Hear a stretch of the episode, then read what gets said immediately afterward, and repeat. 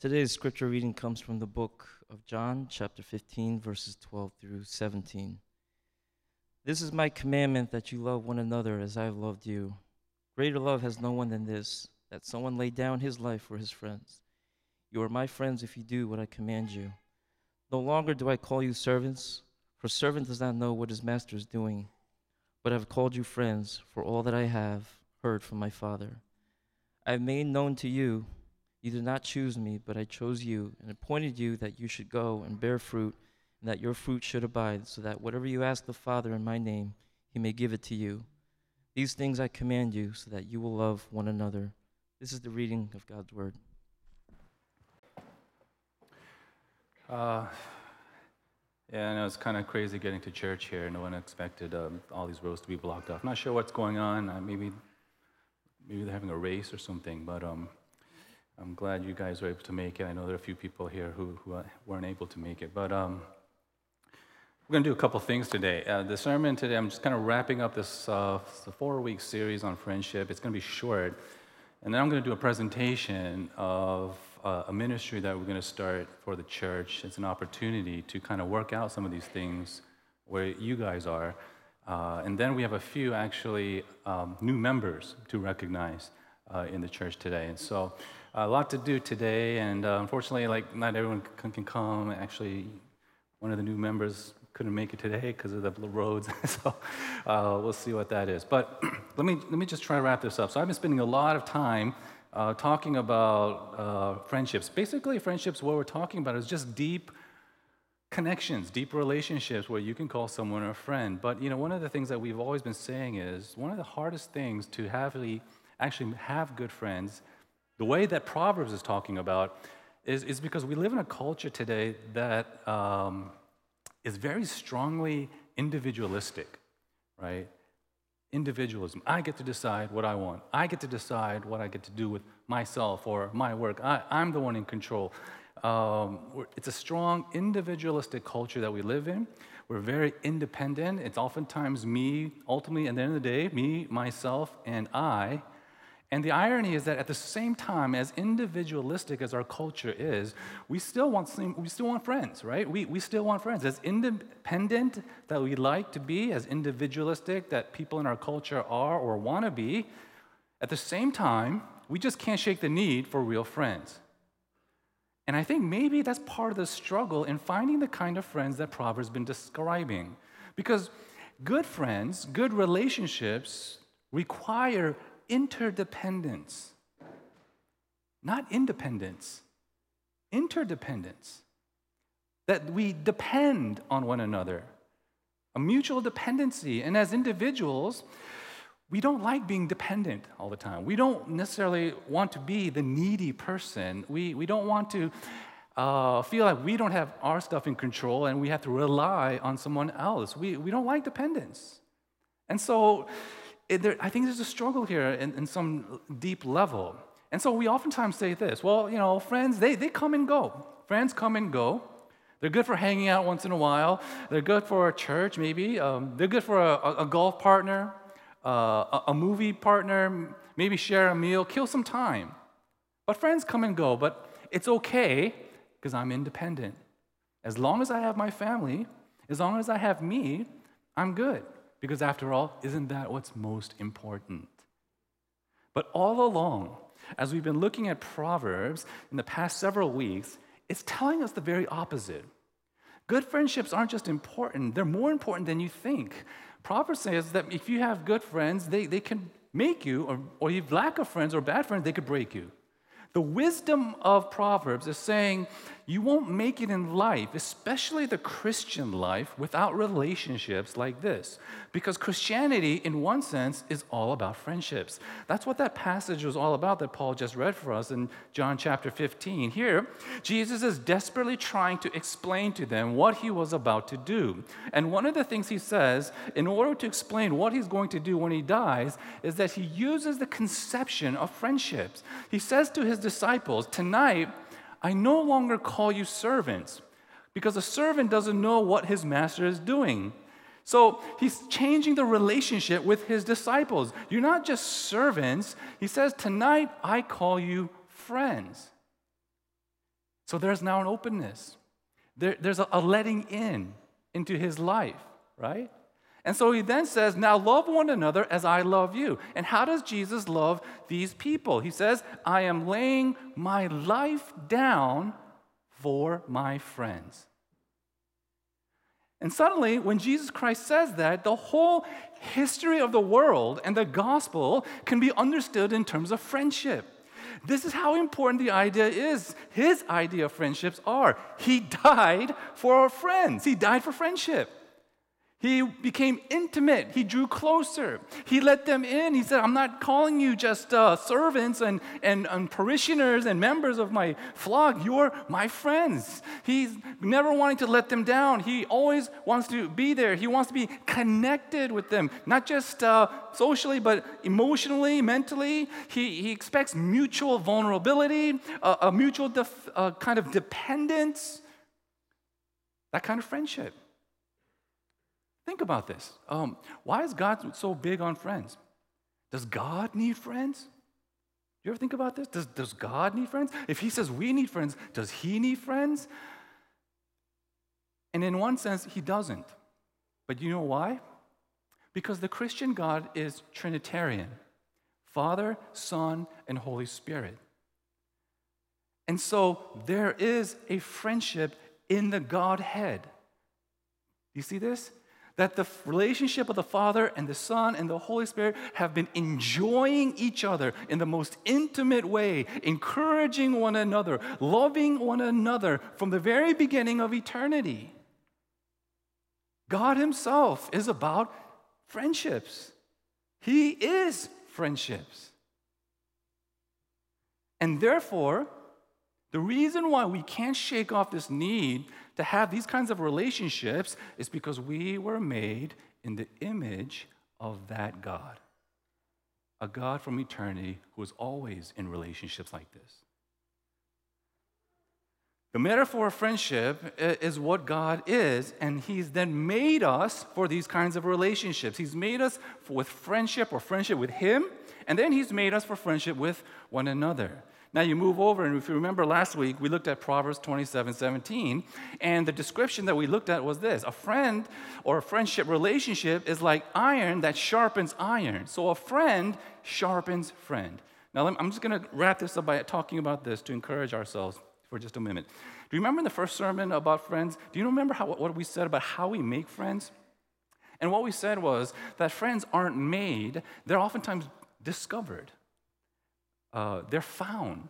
How?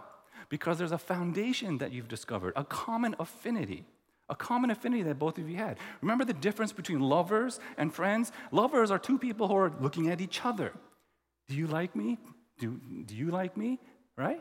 But friends aren't looking at each other and asking, do you like me? Friends together are looking at the same thing, something else. A common affinity, a goal, a purpose.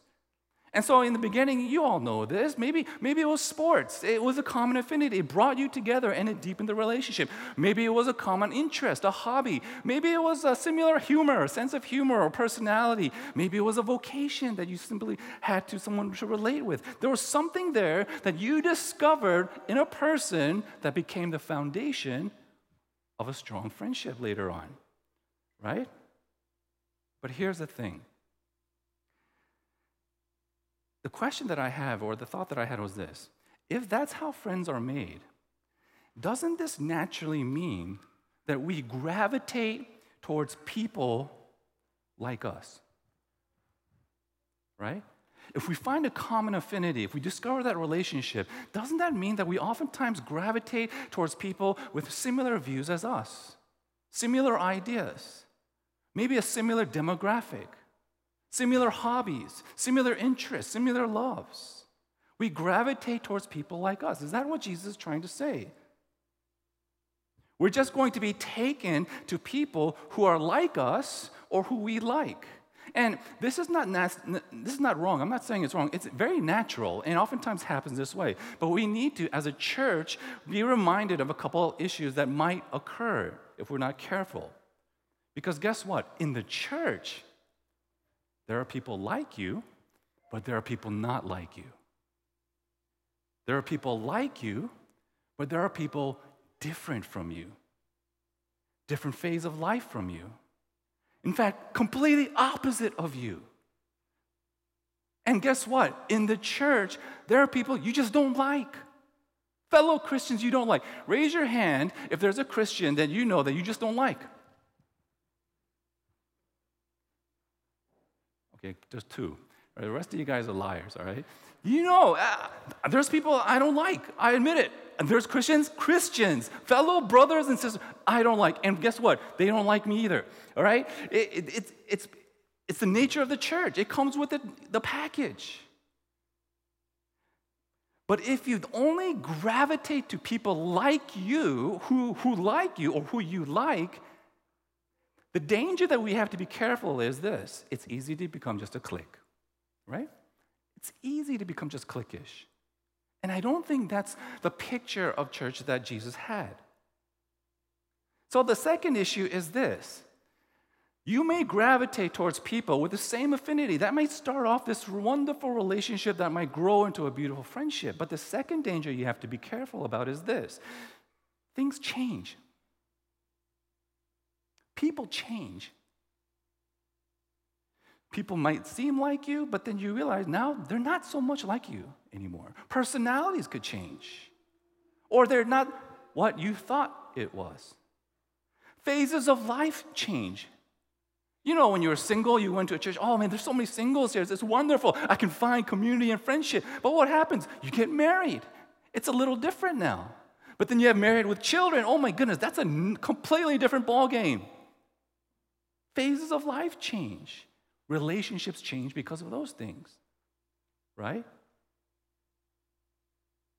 It's different now. It's not the same. And so the danger that we have to watch is this. If friendships start with a common affinity, whatever that is, oftentimes what starts out as a common interest or affinity can disappear. And when that happens, if that what the friendship is based on, then friendships ultimately will not last. Here's what we need to remind ourselves as much as we talk about friends. The church, not other organizations, but the church is not a social club, okay? But it's also not a place where you just get therapy of a spiritual kind. The church is the body and the bride of Jesus Christ, where its members belong only because Jesus Christ shed his blood, laid down his life for them, and called them friends. That at the root, I think, that at the root of every Christian should be the core of who he or she is. That's the church. And here's what I want to just remind ourselves. If we want friendships, relationships that are deeper, broader, longer lasting, you and I need an affinity, a common affinity that's bigger than you. That's more than just you and what you like or don't like. And think about this. For two people, when that affinity is Jesus Christ,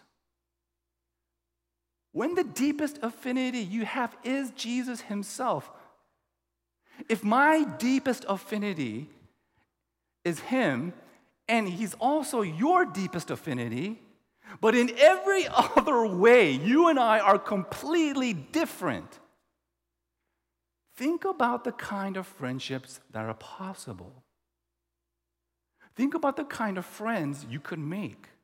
How many different kinds of real friends you could make.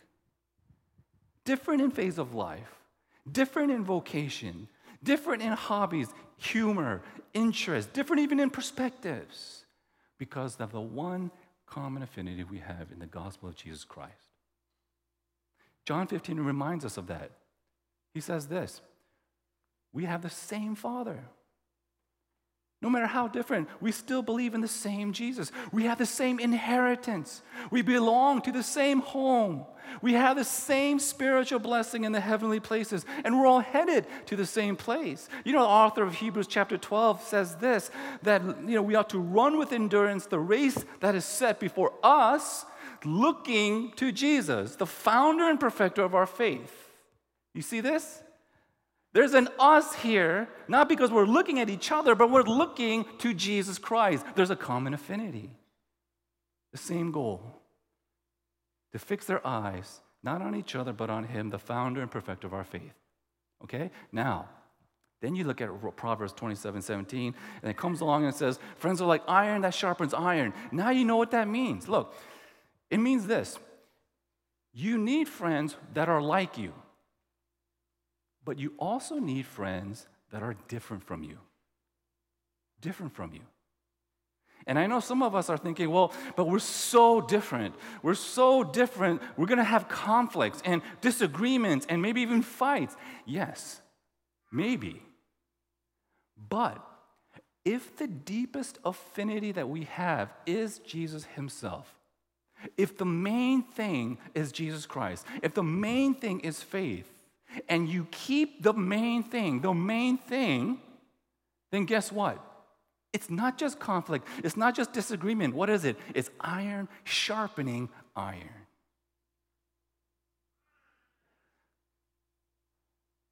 Right?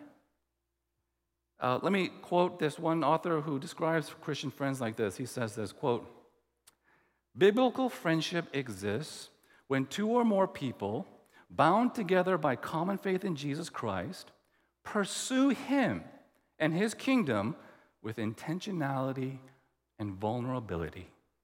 Rather than serving as an end in itself, biblical friendship serves primarily to bring glory to Christ, who brought us into friendship with the Father. Friendship is indispensable to the work of the gospel in the earth and an essential element for what God has created us for. End quote. Now let me ask you a question. Some of us, I think many of us in this church, we have found ourselves hanging out, fellowshipping with, worshiping with, friendshipping with even, with people who without our church, outside this church, we probably would never have given time of day. Never. But because of the same church, because of the same faith, and even the same Jesus, we are doing all these things. If this is true, here's my question. Then why is it that when we hang out casually, when we regularly meet up, some of us, when we go out and hang out and to do whatever, do we ever hardly talk about Jesus and our shared faith, our walking together?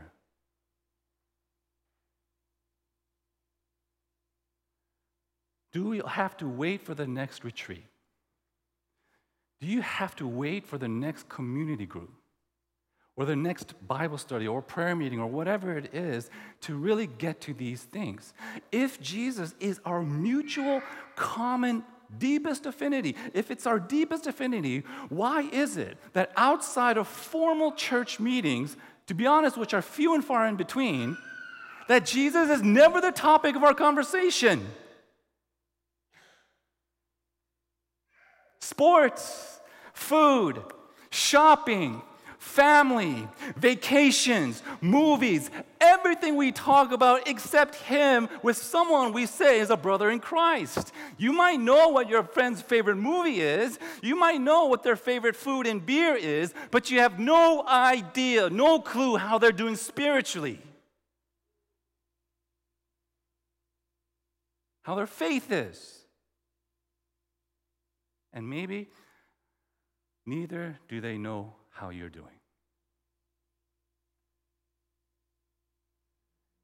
Why is this? And my guess, sometimes, not all the time, it might be because what has brought you together with these people, your shared affinity, what brought you together is not really Jesus, your faith, or whatever it is. It's something else. It's your age. It's your phase of life. It's your interest or hobby. It's something less. Not less important, okay? Not less important, just less than God. And if that's the case, guess what? That friendship ultimately will not last. It won't endure. It won't survive. Because when life changes, when people change, when interests change, when circumstances change, it won't last when you think you're not getting what you want anymore. And so we say, well, friends come and go. Stages and seasons of life shift. Friendship, particularly the Christian kind, if it's going to last, it needs to be grounded in something far more stable, far more enduring than just me and my personal affinities. I'm going to date myself, but I think it was back in the 80s. I don't listen to Christian music that much, but, if you went to church back then, you know of this guy named Michael W. Smith, right? Michael W. Smith. He was pretty big. He still does concerts. He's old now, but he has this, and if you're, around my generation, you know this one song back in college that all the kids used to sing at the end of the school year. It's called Friends Are Friends Forever. Remember this song, some of you? Friends Are Friends Forever. I cringe when I hear that song. I cringe. But the chorus goes, friends are friends forever, if the Lord is the Lord of them. If the Lord is the Lord of them. Here's what I want to challenge you. Those of us that are at least in the church. There's got to be a difference with your faith and someone else. That has to make some kind of difference in your relationship, right?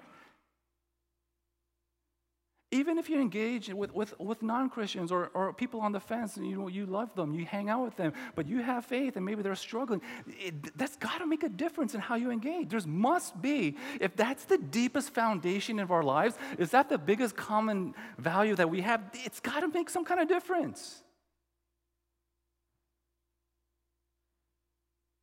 Doesn't it?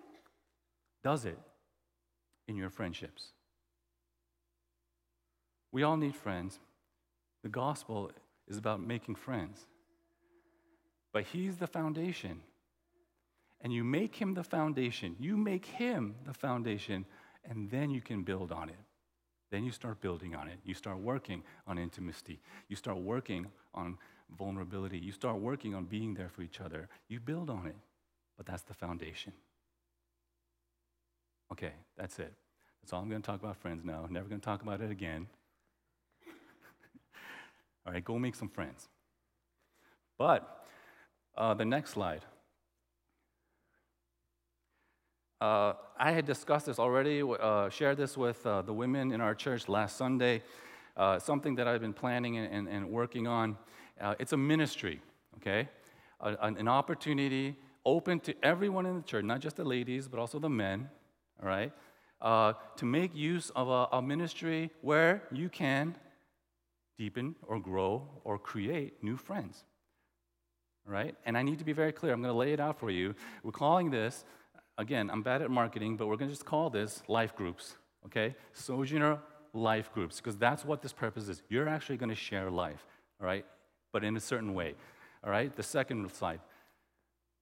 The goal of Sojourner life groups, in light of everything that we talked about, is this: to forge new friendships and or deepen old ones that are intentionally and deliberately, three things, Bible-based, gospel-centered, and faith-encouraging, okay?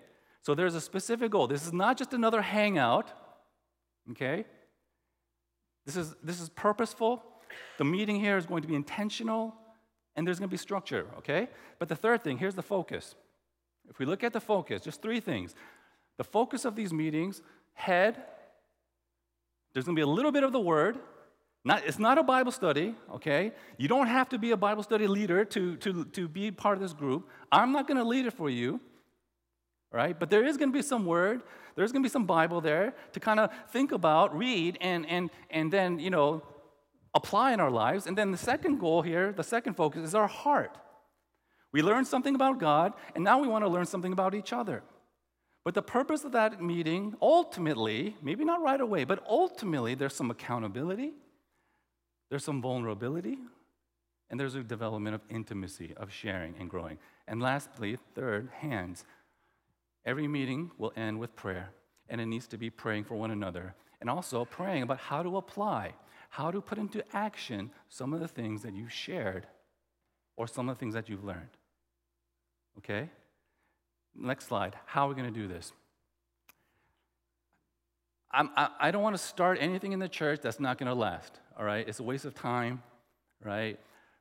If I say this and no one wants to do it, that's fine. You don't want to do it, it's fine. It's completely voluntary. Your community groups are there. Your existing friendships are there, and it does enough for you, and you feel like you don't need to do this, that's great. That's awesome. Then you don't need to do it. It's completely voluntary. And second thing is, it's also flexible, okay? This is meant to be loosely structured so that those of you who participate in this, you take the time. You work it out. You get to meet people. You decide how long you want it to last each meeting, right? You decide how deep it can go according to the, the questions that you might have. So it's flexible, all right? But there isn't, what we need is this. We are not good at just spontaneously and naturally engaging with our faith, right? We're just not good at it. Some of us, a lot of us, we need a little bit of structure to get us going, and that's all I'm providing, a little bit of structure. And so this is what we're going to do. I'm putting together 7 total meetings, 7 meetings. I'm going to give you a little bit of that structure by giving you some material and some questions for some, for your meeting. What that meeting is going to entail is that it's going to be groups, and this is what I recommend, groups of at least 2, at most 5. Ultimately, I'm going to let you decide. You want to do it with 10, 15 people? Okay, go ahead. Go for it. It's not a community group. Community group is fellowship. Community group, we catch up. Community group, we try and share a little bit. It's a larger group. This is meant to be more intimate. You decide, but consider this. Every person in your group needs to be at the meeting. You can't just say, well, I can't make it today. And they need to be at the meeting, which means the larger the group you have, the harder it's going to be to meet up. And also, the larger the group you have, the harder it's going to be to really get deep in some sort of confidential, personal, intimate way. Try doing that with more than 6, 7, 8 people. You need a lot more time. So the recommendation is at least one other person. I think that's actually the best. Someone you know already, someone that you kind of know, and then you just want to get a little deeper in this level, or maybe a few people. But you decide. You decide, okay? Secondly, the content and the questions will be geared towards knowing God, knowing each other, and accountability in prayer. That's what we've already said. It's going to be very basic, very general. You don't need a Bible scholar to be part of the group, okay? But you'll be able to handle it on your own, and you'll be given that question. The aim here is to complete at least those 7 meetings, these 3 things, what the content is, and then reevaluate. We'll reevaluate this after 3 or 4 months. I'll give you 3 or 4 months. If you haven't finished by then take your time. But I want to evaluate in 3 or 4 months. How did it go for you? What could we do better, right? What can we work on here? What material do we need, all right? What's hard here? And we'll reevaluate. So this is just a beginning, all right? It's just to see how things go, and we can do this. Now, this is open to both men and women here, but it's men with men and women to women. All right, so some of you guys who are still single, this is not meant to build intimacy with other single women, okay? It's men to men and women to women. Now, when, all right, the next and the last slide, when. Within the next 2 weeks, if you're interested, you can sign up with Yang Min, okay? You sign up with Yang Min, and you can do this 2 ways. You sign up with the group or the people that you want to do it with together, if you're doing that way. Or if you're open to whoever it is, you sign up as a single person, as one person, and we'll find you or match you with someone who's available. But I just want you to know, if you do that, you have to be open to whatever you're matched with, all right? You don't come back to me and say, hey, you know what? I don't want to do it, this person. No, that's what it means. And so we need to be open to that. If you're open to that and maybe you're not sure, you know anyone well enough, you're open, just sign up and we'll place you somewhere, okay? So it's either a group or as an individual. There's no pressure, but if you sign up, it is a commitment. It is a commitment. And it's just 7 meetings. Could be an hour long at the most. You could do it anywhere you want to do it. If you have to do it on Zoom, okay, fine, but preferably in person, right? And then we reevaluate it. And the purpose of this is this. Once you're done, you do it again. You could do it again with another person, right? This is not a one and done deal. You're not finding your best friends and marrying them, okay? You're getting to know and deepen relationships that are already there. So, you know, there's a lot of people maybe you want to get to know, but you want to start somewhere. So start with one, finish that, move on to the next person, and develop and grow this way. Okay? And so we need to work on it, and we're going to start it. And so I would like to officially kick it off starting in October. Again, this is not something you have to do, but it's something that I think we need, some of us need, and hopefully we can make it a very fruitful and productive program, all right? This is not another community group. Okay, just to kind of reiterate that.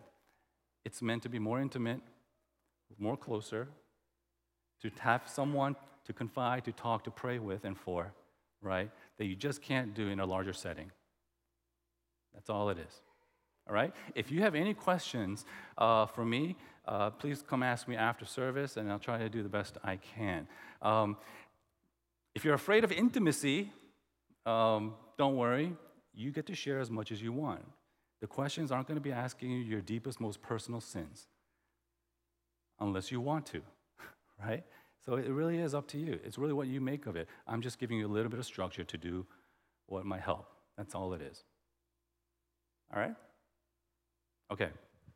So keep that in mind. Let me take some time to pray. Father, we thank you so much for the church. We pray, Lord, as we continue to grow, as we continue to try and do things for the benefit and blessing of the church, we ask that you would help us to not only just be open, but thoughtful, intentional. Help us to think through, Lord, not just now and here, but also in the future, how we want to progress, how we want to grow. It's personally, individually, but also corporately as a church. And we pray that you would continue to help us to think through the things that we as Christians and people who are thinking through Christianity to really move forward in our life. In Christ's name we pray. Amen. All right. At this time, we go right into membership, and we have the privilege of recognizing new members to the church. So if I could ask the new members to come to the front. I think Brian and Irene, Melissa, if you can come to the front. Now, as they come up, we have another person, Chiwon. She was also supposed to do today. She just texted me in the middle of service saying that she was here around, but she couldn't get to the parking lot, so she gave up and she went home, okay? So we're going to do, just come, you can sit over here, yeah. Just face the congregation. Okay. So we're going to do, if you haven't met Chiwon, she's another sister, been in our church for a while.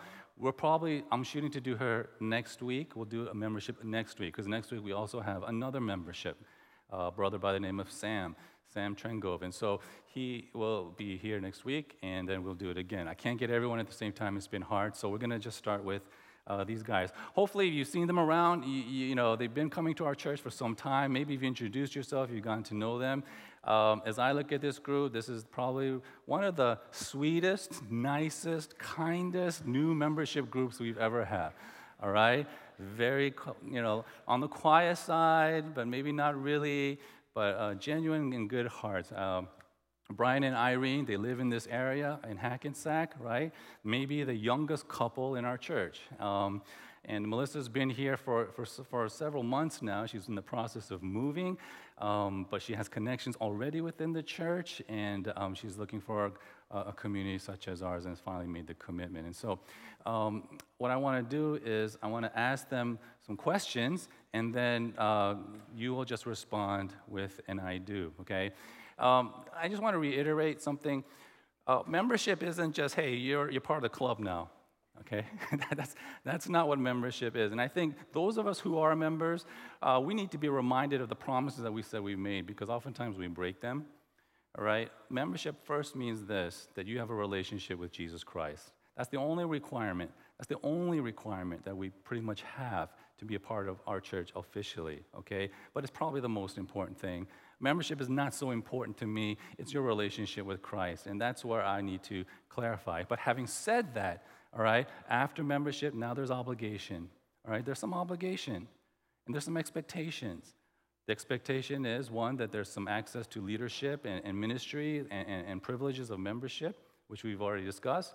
But it also means, as a member, you have obligations, all right?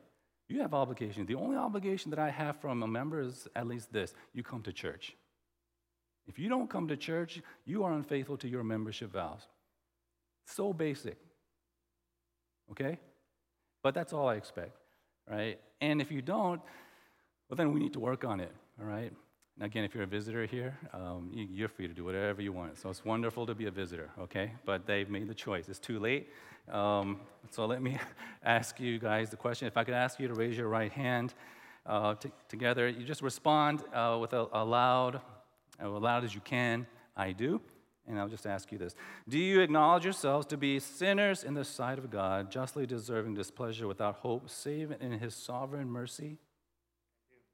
Okay. Do you believe in the Lord Jesus Christ as the Son of God and Savior of sinners? Do you receive to rest upon him alone for your salvation as is offered in the gospel? Okay. Do you promise to support the church in its worship and work to the best of your ability? I do.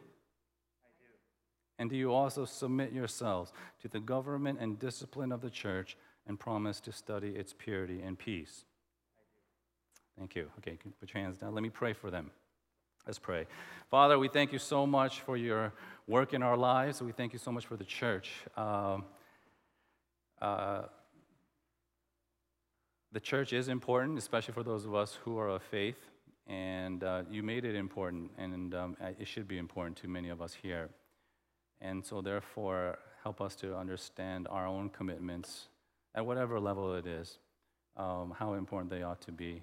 But Lord, through those commitments, we pray that we understand not what it means to be a good member of a local church, but also, Lord, what it means to be a faithful Christian, what it means to be a Christian who's not perfect, who doesn't know everything, but, Lord, is willing to move forward and to know and to understand and grow together in a community that will offer some accountability of some kind.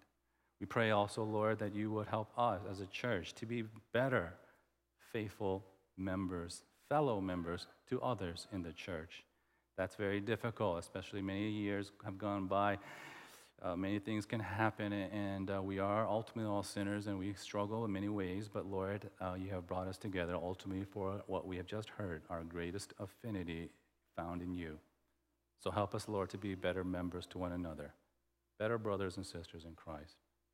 We pray, God, for those of us here who are not sure of membership or not even sure of Christianity. We ask, Lord, that help them to know that they're accepted either way, to worship with us, to fellowship with us, to do everything together. We also pray, Lord, that they'd also see what Christians do see in you, and not something that is, Lord, to be avoided or to be not even to be just not, not to hate it, but Lord, just to be attracted to it. Help us to reflect that to everyone around us, and help us to encourage that as well.